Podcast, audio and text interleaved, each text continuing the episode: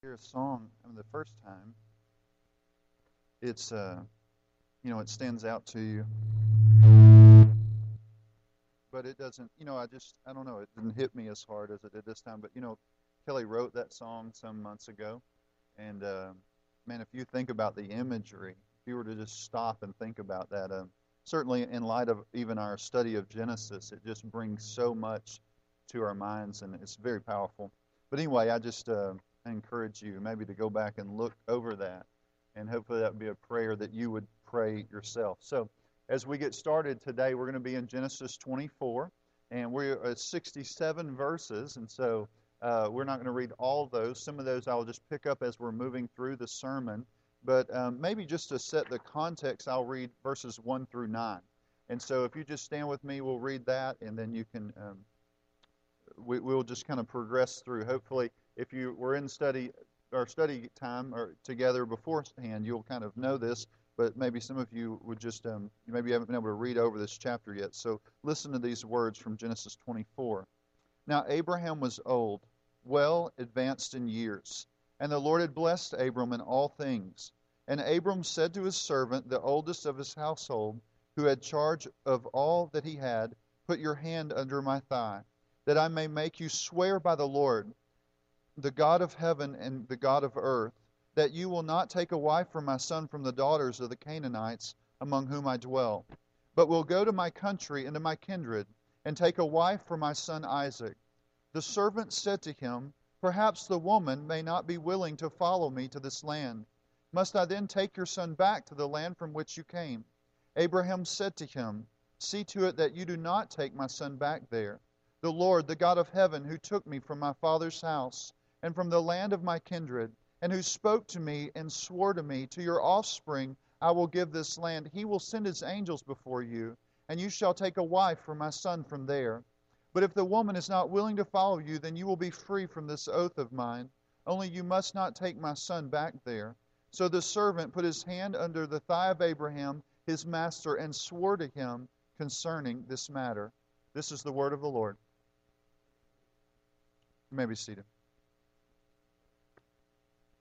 Last week we learned of Sarah's death, and that's important contextually as we're looking at the study this morning. We found out that Abraham he purchased a place for Sarah to be buried, and he believed God's promise that they, the descendants, his descendants, would receive the land that God had promised. He understood that, and he greeted that with great joy. And so, as we're looking at this morning, we also said that there was something about the fact that God made a promise to them and he made a promise about the land. And Abraham believed him, but he looked beyond just that physical land. He, he looked beyond just, just saying, well, My family will get this particular part of land. One person said, as, as they kind of thinking through this, that Abraham, learning to trust God in his situation, he looked to a reward that was beyond an earthly inheritance.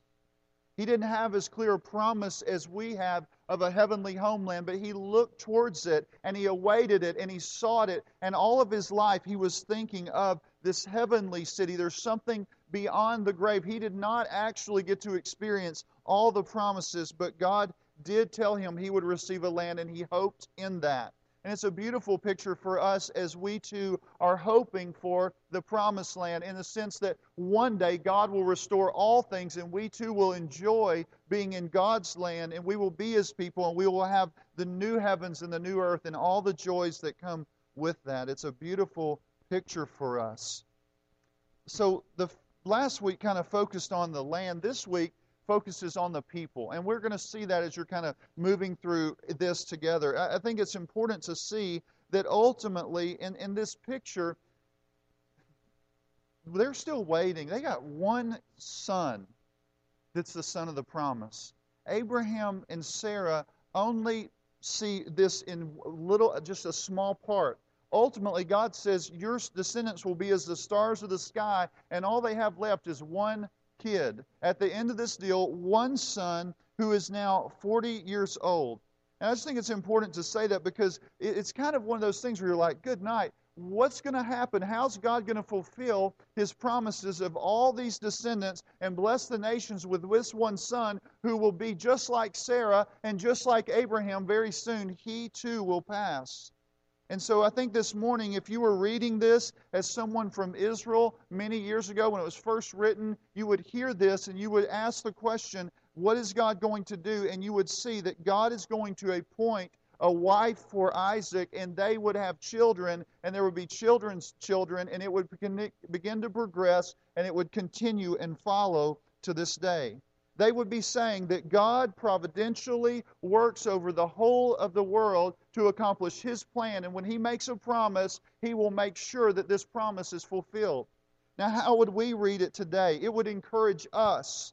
And I tell you, in this culture, in this climate, there's sometimes a little bit of facade that we say, well, there's churches everywhere around here, but we realize in America that the church is decreasing in number. Every year, some years ago, I heard a statistic that 4,000 churches close their doors in America every year.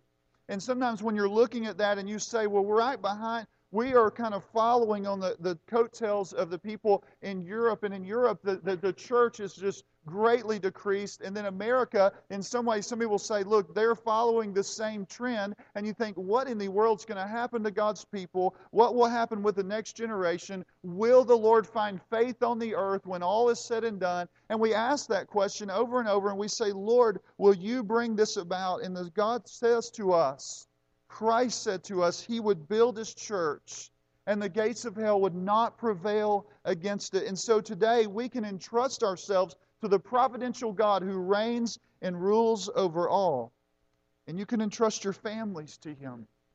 And you can hope in what He has promised to His people, and He will bring it to pass. This today kind of points us there. And so let's pray together as we get started in this passage. Father, I just pray that you would help us see that not only can you be trusted to provide us a place that we might dwell with you for eternity in a new heavens and a new earth, a place filled with blessing, a place where there'll be no more weeping or crying or death or disorder, a place of joy, a place where your presence is with us, a place where we never feel far from you. But Lord, we also think about this morning that you will provide a people that you are going to save a people from every tongue, tribe, and nation. That you're going to resurrect a people who are dead in their trespasses and sins and bring them to life. That you are doing that even now. And I just pray, God, that we would be a people that cooperate with you in that.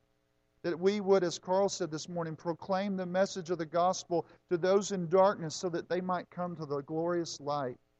Father, I just pray we would see that this morning. You're working in this world and you're accomplishing your plan and you're bringing a people to yourself. May we hope in that as we see our world and all that's going on around us. In Christ's name, amen.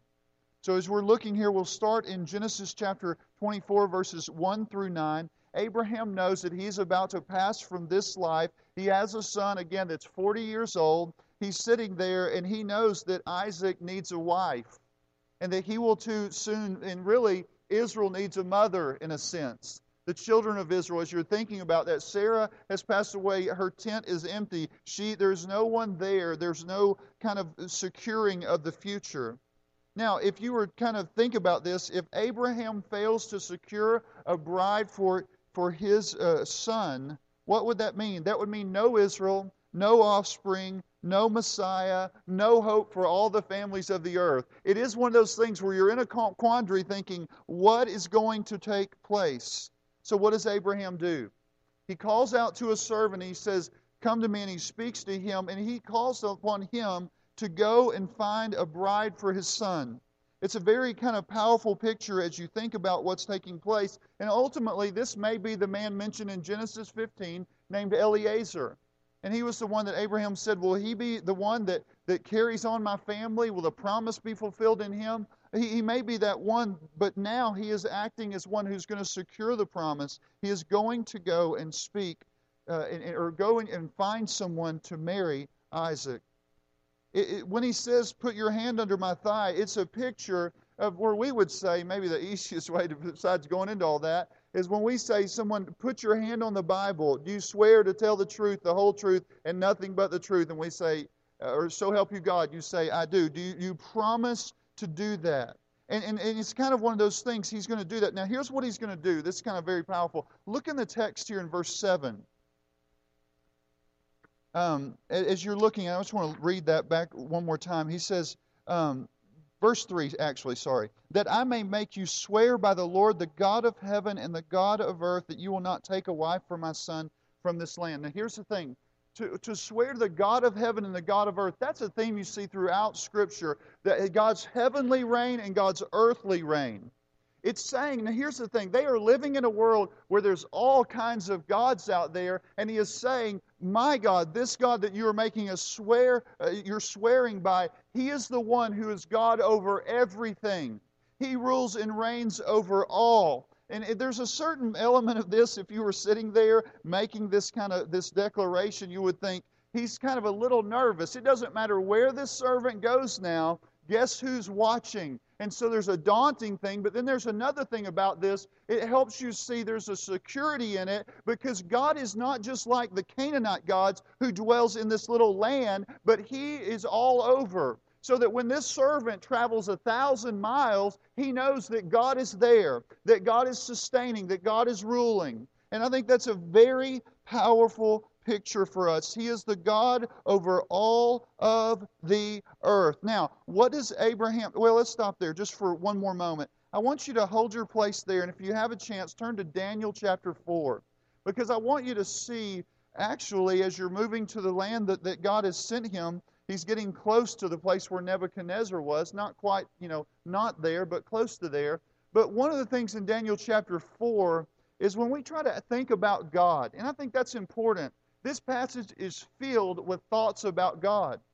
One of the things the other day, Bobby and I were studying through uh, Daniel, and we he was just saying the Old Testament seems just to explain God to us. It gives you a, a view of God, a grand view of God. This chapter is loaded with great and grand views of God. He is the God of heaven and earth. Now, in Daniel chapter 4, verses 34 and 35, the background is this Nebuchadnezzar is the king of Babylon, the most powerful nation in the world at this time. He has stood up on, on top of the, the, there's a wall around the city. He looks around and he says, Look at everything I've created. Look at all that I've done. In his pride, he is standing there saying, like, I am the king of the universe almost. And he's all powerful and all great. And he's so proud of who he is.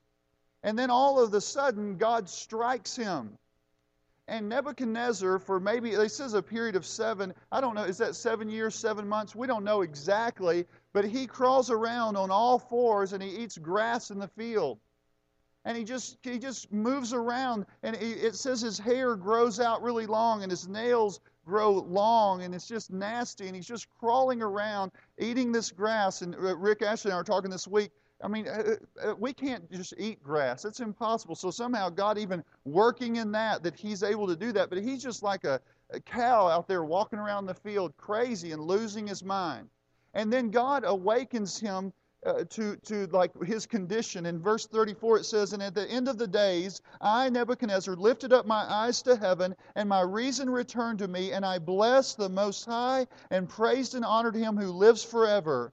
For his dominion is an everlasting dominion, and his kingdom endures from generation to generation, and all the inhabitants of earth are counted as nothing, and he does according to his will among the host of heaven and among the inhabitants of earth, and none can stay his hand or say to him, What have you done? Now you can go back to Genesis, but I want you to get that in your mind. He is the God of heaven and the God of earth. He reigns supreme. He is authority over all. There is no one higher than him. He is the God of all. He controls all. He will always exist, and there is nothing outside of his sovereign hand. There's nothing that comes in your life apart from His sovereign hand. Everything that comes to us is mediated through the reigning, sovereign ruler of the universe, the King of heaven and the King of earth.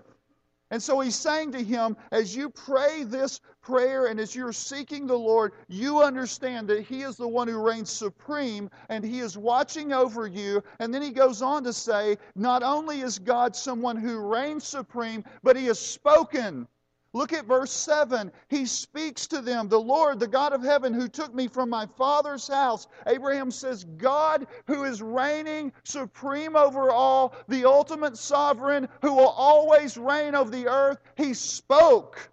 And he spoke to me. And he called me out from the nation uh, of my father's house and the land of my kindred. And he said to me, To you I will give you these things.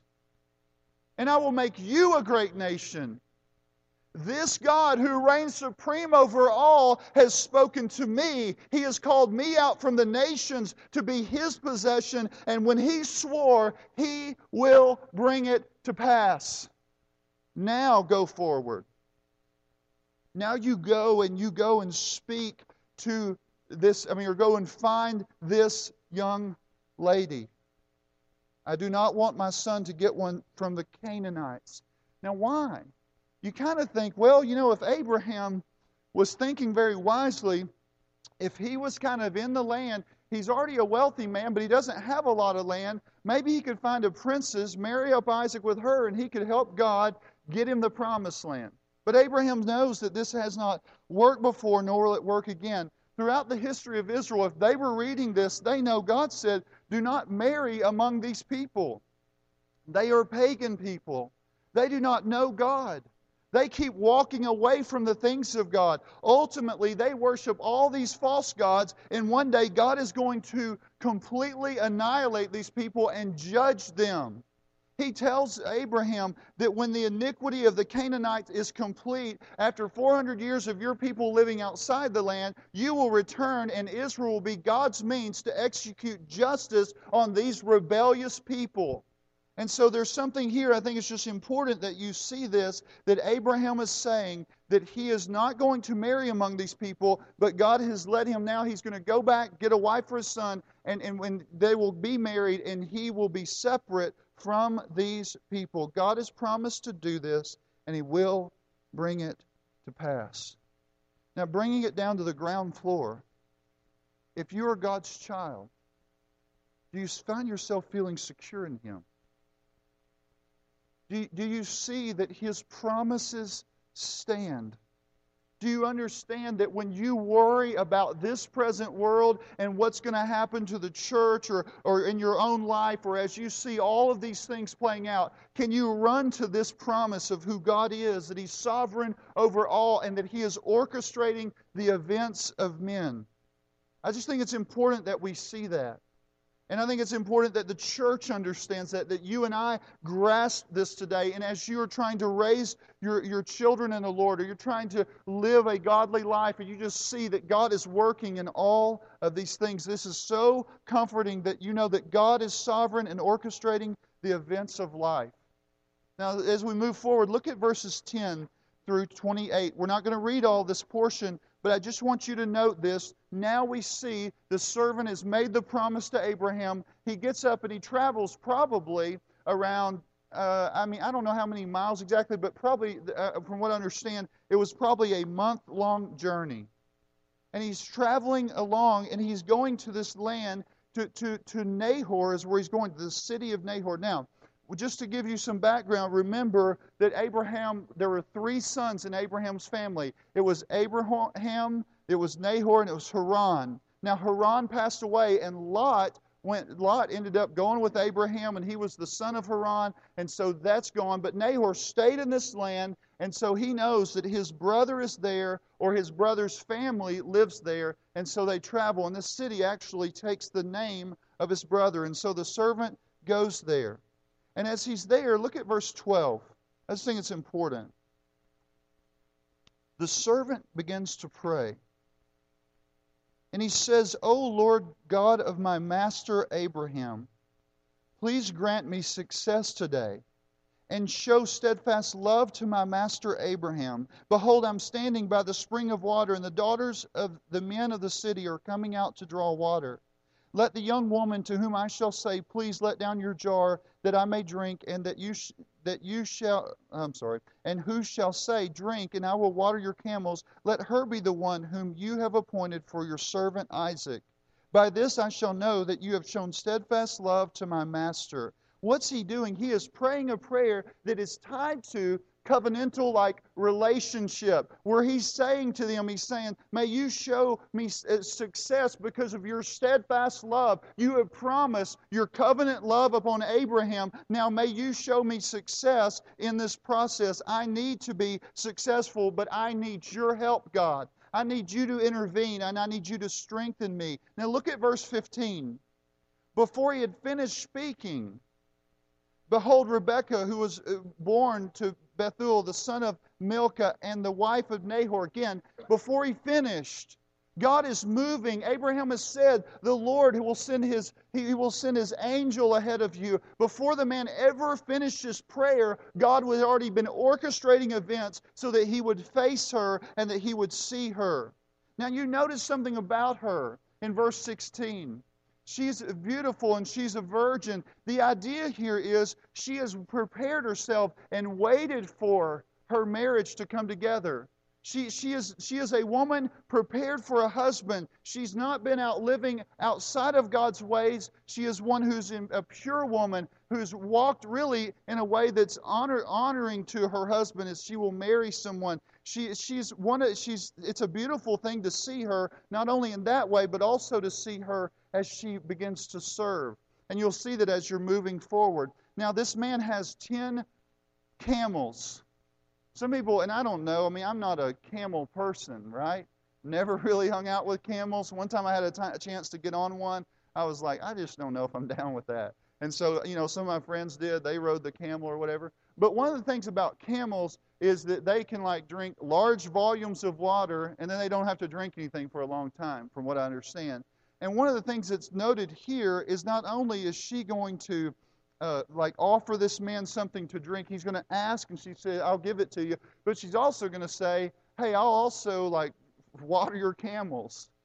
And as she's doing that, some people again would say that a camel can drink like 25 gallons at a time. And so they've been on a long journey. That's like 250 gallons. Not only that, the little the, the thing that she would dip the water out of, oftentimes they said it was about three gallons. So that means like 80 scoops of three gallons of water. Go back down, come back up, and feed all these camels the water that they need. It's a very amazing picture. She takes a heavy burden on herself. It's tremendous hospitality. So not only do we see her as a pure woman, a, a, woman that looks in a way that would be pleasing to her husband as she, she comes to him because she's kept herself both pure sexually, but also she is a servant. A tremendous servant. It's, it's a wonderful thing. So she goes through, she does all of these things. She she takes care of the camel, she takes care of the guy, and at the end, he gives her some jewelry. He offers her jewelry. And then he asks her about lodging, and she begins to tell him who her family, who's her family.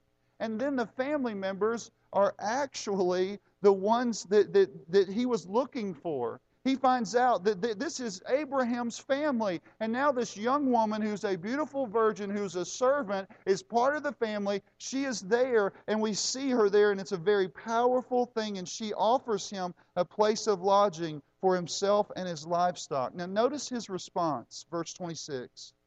The man bowed his head and worshiped the Lord and said, Blessed be the Lord, the God of my master Abraham, who has not forsaken his steadfast love and his faithfulness towards my master. As for me, the Lord has led me in the way to the house of my master's kinsman. How often do you stop man, I, I find myself sometimes just, I just pray and I'll think, Lord, please change this situation. Lord, please work this out. Lord, I need you in this moment. And then he'll answer it, and I'm just like, forgotten. I don't stop and praise God and thank God, and he stops and pauses and worships. Everything about this story is a recognition that God reigns supreme, but also that He is encountering people. And as He does so, these people are responding in worship and in thanksgiving and just blessing God for His goodness. We have lost that, I think, sometimes in America because we're, we're so discontent with every aspect of our life, with our work, with our home, with our families, with this and with that, and not overwhelming joy and thankfulness to God who has sustained us and is watching over us and is guiding us.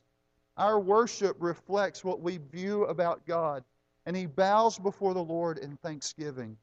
As you keep moving forward, in verses 29 through 31, then uh, this, this servant, he shows up at the house where Laban is there and, and the father is there. And he comes there and he begins, uh, really, first, Rebecca tells her brother what's going on. Now, it's kind of interesting to me. We're going to hear more about Laban. He's kind of a tricky guy later in the story of Genesis. But one of the things he does is it kind of notes that he sees the gold on her arms. You notice that? He sees the bracelets on his sister's arms and he hears the words and he's thinking, wow, this is an opportunity. And so he runs out and he wants to meet the man and he brings him into his house. And then in verses 32 through 35, you kind of see. So the man came in the house, unharnessed his camels, he, and gave them straw and fodder for his camels, and washed his feet. And he sits down to feast among the people. And as he's sitting down to feast with his family, he just stops and he stops and he says, I must tell you first what's happened. Y'all need to know what is going on in this moment because it's very important for you to understand that I am, am here on a mission. And he's here to get a wife for Isaac. He says that he tells Laban and them that, that Abraham is amazingly blessed to the Lord. And not only is he blessed to the Lord, but now his son Isaac needs a wife. He tells him of his journey and the promise that, that God had had given him, he said, Abraham had said to him, You had better make a promise to me that you will go. And he tells him about that. And he tells him about the promise he made to Abraham. And he tells him about the prayer that he asked of the Lord to do something mighty. And he tells about meeting Rebekah. And he tells them all that's went on. And he lays that out for them very clearly. Now, the question is because there's all these struggles going on in this story, the question is, how will they respond? And he asked them that. Are you going to be like God is to Abraham? Are you going to show steadfast love to Abraham as God has done? You're kind of left with this question. There's a lot of unknowns, but then they say, Of course we will. The Lord has done this. We believe this. And the servant, again, bows in worship. And he praises God for what God has done. It's a very important thing to see. Now, after this happens, he brings out all these treasures. Now, here's the thing back in the old days, some men think that um, it's uh, you know it's expensive if you have a daughter. Well, back then, if you wanted uh, your son to have a wife, it was costly. There was a bride kind of price. And so he had to bring out all these things. He had these 10 camels, and some of them were loaded with all kinds of goods. And he brings out all these presents to the family, and he gives some more things to Rebecca, and he, and he just blesses them, and he sits down and eats. He goes to sleep and wakes up the next day. And there's another struggle. Notice in verses 54 through 61 here that it comes to this place where you're kind of wondering, oh, good night, what's going to happen? Laban says, and his mom say, I don't know, maybe you should let her stay with us for a few days. We're not sure that we want uh, Rebecca just to go over, go back with you to find Isaac. And the servant says, Man, you've got to let me go. And they say, Well, let's just ask Rebecca. What, what will she say in this moment? And Rebecca comes out and she says, I will go with this man. And I will go to my future husband. And she steps out in faith, really, to turn away from. She is called out of that land, and she is going somewhere that's a month long journey, probably never to return again. It's a very beautiful story as we're seeing this unfold. And they, they bless her. And they say wonderful things over her, and these things will come to pass. And that's kind of what's going on in this story. So again, we go back and you think about Abraham speaks to his servant. His servant says, I will go. Abraham says, God will give you success. The servant goes to the land. He travels for a month. He gets there. He meets this girl, and the girl does everything he asked God that she would do. And not only that, she's a part of their family. And not only that, she says, I will go. And now you get to this place, and we think, well, what's Isaac going to say? Because all of a sudden, Isaac is there, and you're thinking, what? How's he going to respond? Notice what happens in verses 60 through 2 through 67. Now Isaac had returned to Beer Lahai Roi. Y'all think that's right? Close enough, right? And was dwelling in the Negeb. And Isaac went out to meditate in the field toward the evening. And he lifted up his eyes and saw, and behold, there were camels coming. And Rebekah lifted up her eyes, and when she saw Isaac, she dismounted from the camel and, and said to the servant, Who is this man walking in the field to meet us? The servant said, It is my master. So she took her veil and covered herself. And the servant told Isaac all the things that he had done. Then Isaac brought her into the tent of, of Sarah his mother and took Rebekah, and she became his wife, and he loved her. So Isaac was comforted after his mother's death. Isaac returns. He lives in the southern region. He goes outside and he's he's sitting there meditating. I mean, the idea you would think is that he's thinking about God and he's praying to God and he looks up and all of a sudden he sees the camels coming and he surely wondered what was going on and he probably thought maybe my bride has come and she comes to him and she dismounts really from her deal. And, and he takes her and he says, I want you as my bride. And he takes her in and they consummate the marriage. And it's a beautiful story here. It's a powerful story. But not only that, it says that Isaac loved her. What a powerful thing you think about. He loved her. He pursued her with a covenantal love, and you see him do that. And we see that over and over and over throughout the story, Isaac and Rebekah. And I think this story is a wonderful picture for us. Now, what could we come away with with this? Just think about a few things. One, I just think we see a father seeking the welfare of his son. I mean, there's certain aspects of just the character issues where you see the father trusting in God and seeking the welfare of his son. We see a servant masterfully, just, uh, just masterfully and dutifully accomplishing the plan that his master has told him to.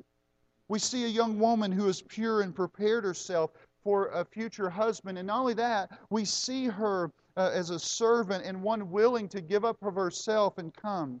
We see a young man take his bride and love her. We see a God who is sovereignly working over all these things. Now, what does that mean? And I just want to stop there just for a minute. We would call that providence. It's not God saying, "Look, I'm going to just I'm going to change all the things and I'm going to do something supernatural." It is God working through the affairs of people. He is accomplishing his work in the affairs of men, and he's he's doing that. He's guiding the universe. God's works of providence, that what one person says, is the, are the holy, wise, and powerful acts by which He preserves and governs all of His creatures and all of their actions. We know this God who reigns over all, and we see in this story His sovereignty over all things. But not only that, I think this is where it really kind of gets down.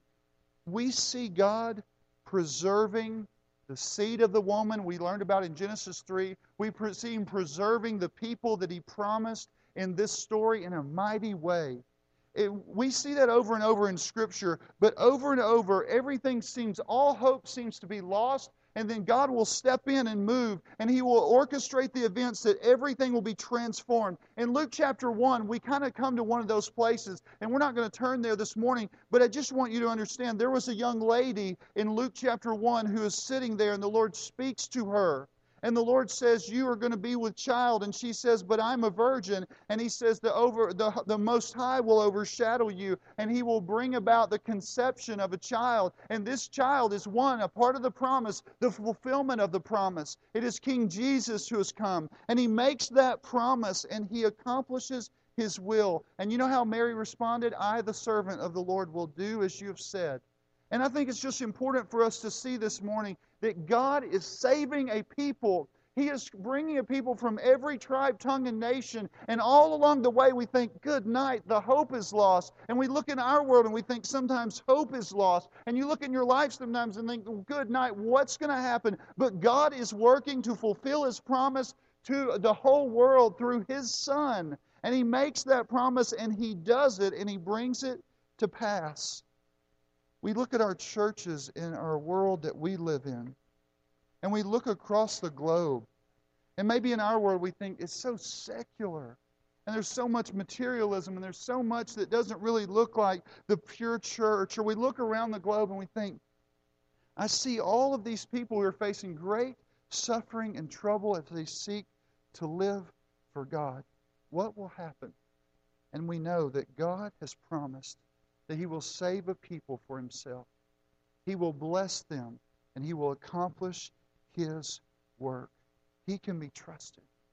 And I just encourage you this morning, wherever you are, come to understand. I hope you will see that God is working in your life to accomplish His purpose. He is preserving a people for Himself. He is sovereignly doing this. He is governing over all the events in human history to bring about what He has for you and for all the people of God, and He will bring it to pass. And I just ask this morning have you come under His rule? Have you come to a place where you have said, I trust in the sovereign God who is King of heaven and earth? I trust in Him and I, I turn from my sins to trust in Him to save me and rescue me. I, I trust in His Son who came and gave His life for me, that He died so that I might live in Him, who was crucified and buried and rose again on the third day. Have you come to Him and trusted in Him? As His people here this morning, are you trusting in Him to accomplish the work that He's promised to do? A lot of our Christian life is spent in saying, Lord, I cannot see. I will trust you to do what you say that you will do. Will you follow him in that? I ask you this morning to do so. In Christ's name. Let's bow, please. Father, we just come to you today. We are reminded